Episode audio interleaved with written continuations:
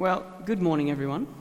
Um, Russell suggested that maybe I start with an introduction or a brief introduction. So, my name is Josh. I know some of you, many of you I don't know. Um, I'm married to a lovely lady named Diane over there at the back, and we have three children Anna, John, and Timothy. Uh, we moved to this region from Alice Springs in the Northern Territory about a year ago, and uh, I worked in IT for about 11 years and now work as the general manager for a training organisation called the Lachlan Macquarie Institute. Before we start, I might just begin with a word of prayer. Lord God, we just pray that you would open the hearts and minds, Lord, of every person here. Pray that you would speak to us from your word this morning and that I would be a faithful instrument in bringing that to your people. Amen. Well, as we read through this uh, chapter 12 of Luke, um, Jesus is constantly bringing an eternal perspective to the people he's speaking to. Um, he sees that the people uh, listening to him, as well as us who now get the benefit of reading from his word, have the same pressures as everyone else in this physical world. We're all a part of it, we can't escape it. We are physical. And yet, there is also a spiritual component to us. We have the same physical needs as everyone else. Yet, for those of us who love the Lord Jesus, this world is not our final destination. In fact, we have an eternal home with our Lord Jesus Christ. Now, we all have a struggle. We know this life is fleeting, we know it's temporary, we know we're only here a few years, and yet it's so consuming and present. It's just right there in front of us. Many of us have gone through things like financial hardship. We've gone through great success. We've gone through abundance. And in these times, it can be so easy to try and grasp a hold of something physical around us in which appears to promise hope, appears to promise security. Yet Jesus knew that we would all be ineffective We'd be full of fear, we'd be full of anxiety if we couldn't grasp a hold of the truth that there is more than what is in front of us, unless we lived with an eternal perspective that this world is temporary and passing away. In fact, that our citizenship is not here, but it is with him in heaven. Philippians 3:20 says, "But our citizenship is in heaven, and from it we await a savior, the Lord Jesus Christ." This is a really wonderful and exciting thing, and yet the question still remains how do you live in this physical world on this earth with all its earthiness and its struggles and its cares, and yet still maintain that perspective, not compromise? It's a big question and it's a very difficult question. But obviously, it's something that Jesus knew was incredibly important because that's exactly why he was speaking to the people in his message. So, my first point is that we have to treat God as king and heaven as our true home. Ultimately, we have to know where our final authority lies. Does it lie here somewhere with men? Or does it, in fact, lie with our eternal Creator and King? There's no way you can have a true perspective of things unless you understand your highest authority. Otherwise, you'll compromise because you'll keep uh, deciding that there is a, a higher authority in any given situation. Now, it's one thing to know something or to think you know something, but it's another to put it into practice. And in fact, what you'll find is that when you put something into practice, it solidifies it in your heart and mind, and it becomes tr- even more real to you. It's nothing like when something costs you something when you start understanding its real value. So, Jesus begins by commanding that we fear and serve God before fearing and serving any man. He uses very strong language. He says, God is the one who can cast into hell, and that we should not fear those who kill the body and after that can do nothing more. But how does this play out? How are we to act and how are we to behave? Well, Jesus says, in no uncertain terms, I tell you, everyone who acknowledges me before men, the Son of Man also will acknowledge before the angels of God. But Everyone who denies me before men will be denied before the angels of God. Very strong words. And yet we're not left to fend for ourselves in this. If we know the Lord Jesus Christ, then we have the promise of the Holy Spirit. And we're told that He will be with us and strengthen us. In fact, it says in verse 12, the Holy Spirit will teach you in that very hour what you ought to say. It will be God speaking with you on your behalf. We're not of this world. 2 Corinthians 5 1 to 2 says, For we know that if the tent that is our earthly home is destroyed, we have a building from God, a house not made with hands, eternal in the heavens. For in this tent we groan, longing to put on our heavenly dwelling. This world is temporary, yet we're commanded to acknowledge God in our eternal home regardless of what the physical cost might be. Now, the, the cost could be many things, and I, I hope and pray that of us, none of us have to uh, experience some of the extreme physical costs that many people around the world do in our own day and age. Um, but really, what this is about is that perspective. Where, where really is your authority? Where does it lie? What is your perspective on life? Is it a temporary realm that we live in, or is it all that there is? Now, you might have to um, expl- uh, share your faith with someone, but more often than not nowadays, it's that you might have to make a difficult decision of not supporting something that you can't agree with in light of what God says. Uh, you might have to uh, take, take a difficult stance.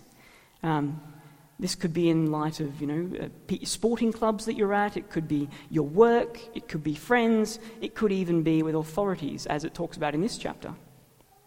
Um, I know several people in Australia already who have had to make that decision and lose their jobs based upon not uh, coming in line with a certain way of doing things that they just believed God was telling them they could not do that their, with their conscience.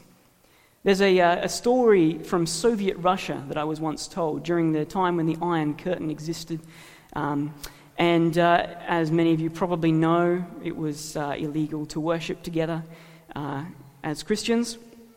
And yet, many faithful believers did so anyway. Uh, there was a, a, group meeting together in a house. And uh, in the house, there was, you know, 20 or 30 people worshipping quietly. And they were halfway through their service when two members of the KGB burst through the door. They were carrying machine guns and they held up the church and basically said, We're here to put an end to this and we will kill you all. However, we're feeling gracious today, and anyone who's willing to uh, deny that they are Christian and change their ways, reform from today, can leave. Anyway, uh, half the congregation vanished. They all walked out the door. And at that point, the, uh, they were left, these two guards, with the rest of the, the, congregation. And the minister at the front said, Well, look, take me. Uh, you, can, you can kill me, but let, let these other people go.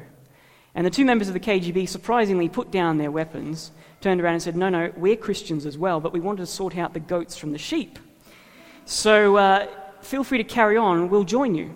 And they did. And I often ask myself, which would I have been in that situation, the sheep or the goat? It's a difficult question. And yet, those people who stayed had that perspective of who their ultimate authority was, where their true citizenship lay. Are you ready to own Christ, even when it might cost you? And it is starting to cost people in Australia now. My second point is that we must invest in eternal treasure. Um, if we really have a heavenly perspective, then we will believe that real treasure is only, uh, is, is only in the place where our true citizenship lies in heaven with our Saviour. Now, in Luke 12, 15 to 21, you may remember it was read today. The summary of it is that there was a, a rich landowner. He, uh, his fields did incredibly well. He had abundance of crops, wheat, grain, and he thought, well, what am I going to do with it? He said, I know, I'll build bigger barns. That's the solution. And I'll store up all of my grain for some future time, and I will eat, drink, and be merry, and it will be fantastic. And uh, of course, as we know, what happened was that his soul was required of him that very night. He died. And Jesus said, Well, you know, what would happen to his possessions then? They'll be someone else's. What gain did they really give him? I mean, he didn't even get the gain of one night. That was it. And so, uh, as we read this, we have to remember that life is short. Our culture doesn't like this reality. We're told all around us that uh, not to think about death, not to think about what's coming. We're told uh, invest in the moment. We're bombarded with images, with news, with anything to keep us occupied other than thinking about the reality of our fleeting life. Psalm 144 4 says, Man is like a breath, and his days are like a passing shadow. All of us know people who have passed away, they've died. Many of us know young people who have died tragically, and we would have said they went before their time. And uh, Jesus says, if you're chasing the things of this life to fulfill you, if you're investing in possessions, if, uh, if you're investing in, in things which uh, become your idol, then you're a fool. And you have a wasted life. It says, um, man's existence does not consist in the abundance of possessions. Now, um, Jesus also says uh, in Matthew 6 19 to 20, Do not lay up for yourselves treasures on earth, where moth and rust destroy, where thieves break in and steal. Store your treasures in heaven, where moth and rust cannot destroy, and th- thieves do not break in and steal. Now, I want to have a small sub, uh, footnote here which says Jesus does not condemn wealth and possessions. He doesn't say it's wrong to possess things, but he says that man's existence does not consist in the abundance of possessions, that that should not be what we seek after as our goal and aim in life. Paul Tripp, a uh, pastor and writer from the USA, says, Could it be that a desire for a good thing has become a bad thing because that desire has become a ruling thing. Now, what does that mean? Basically, it means that riches and wealth or anything like that are not in and of themselves intrinsically evil or bad. They're not uh, intrinsically good. All it is is that something which is in, in itself not a bad thing actually ends up becoming a bad thing because of the desire that we have for that thing. It, it su- surpasses our desire uh, for serving our Lord Jesus. So, a small footnote there. Um, in verse 33, Jesus says, Sell your possessions and give to the needy. Provide yourselves with money bags that do not grow old, with a treasure in the heavens that does not fail, where no thief approaches, no moth destroys. For where your treasure is, there your heart will be also. What you treasure will have your heart. Do you treasure things of this world more than you treasure your relationship with God?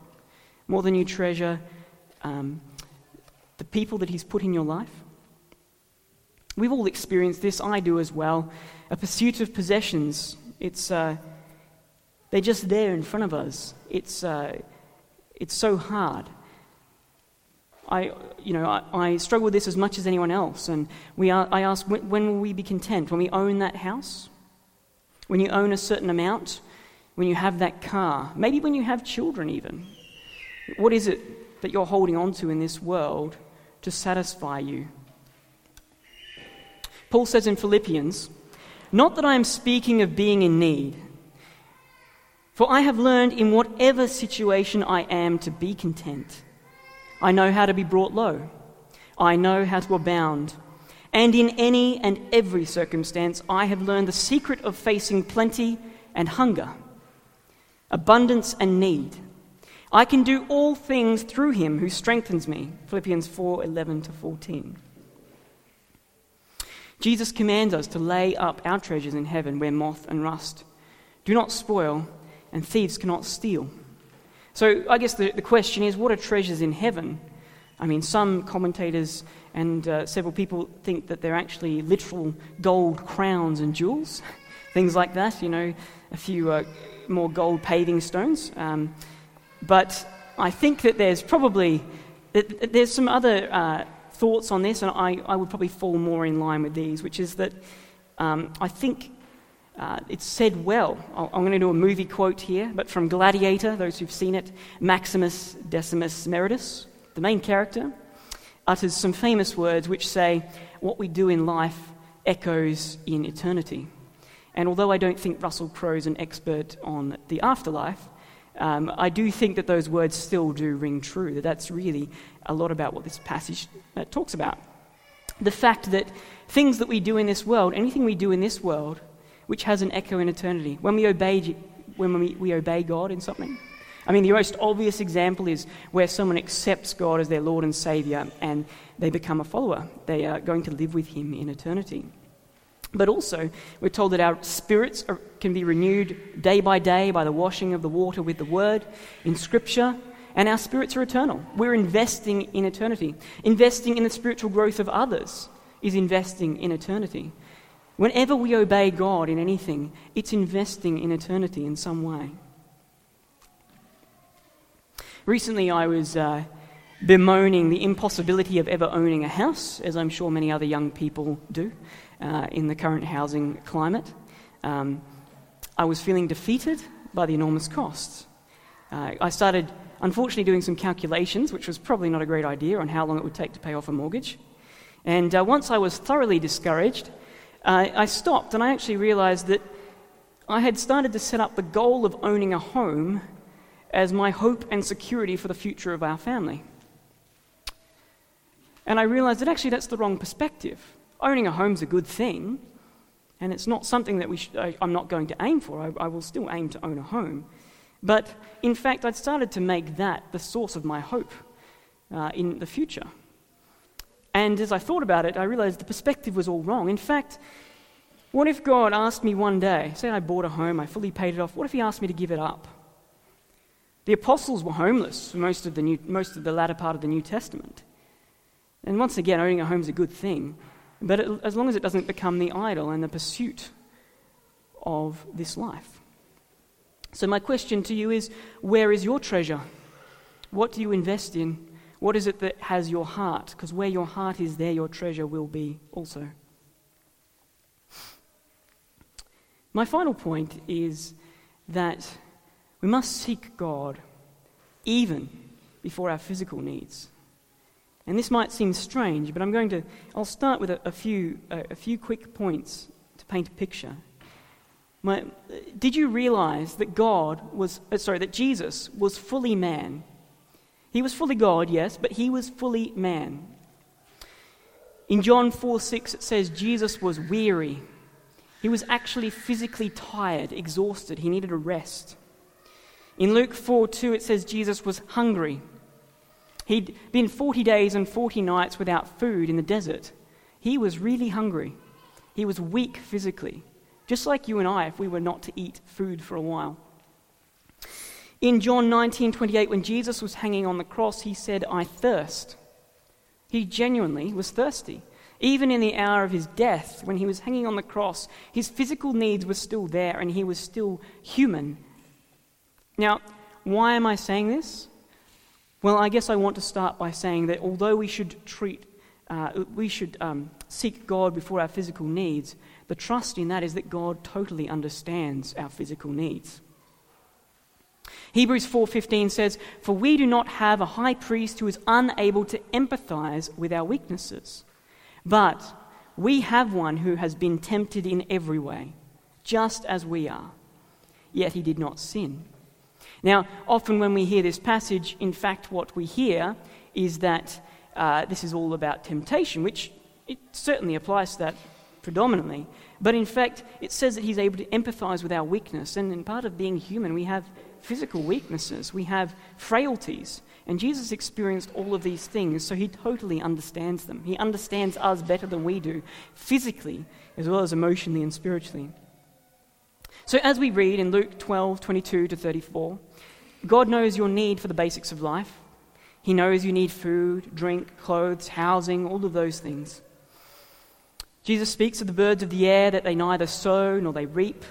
He speaks of the flowers of the field and says they were arrayed even, more, even better than Solomon in all his glory.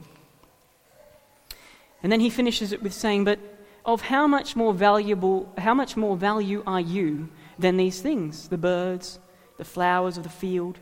You are of great value. God cares. So, it certainly doesn't mean that there won't be difficult times. It doesn't mean we might have a lack of food. Probably less likely here in Australia. But um, we might have a lack of uh, finances, housing, all sorts of things, the physical cares of this life. Paul's statement included times of want. It didn't mean that God didn't understand what he needed at that time, but God sometimes gives us what we need, truly need, not necessarily what we want. I've often found that the times of the, the most growth in my life, spiritually, as, uh, is, uh, are the times that are the most difficult, times where I actually have to go through something really hard. So sometimes it might mean we have a lack of these things, but God still provides and cares. Romans 8:28 says, "And we know that for all those who love God, all things work together for good for those who are called according to his purpose."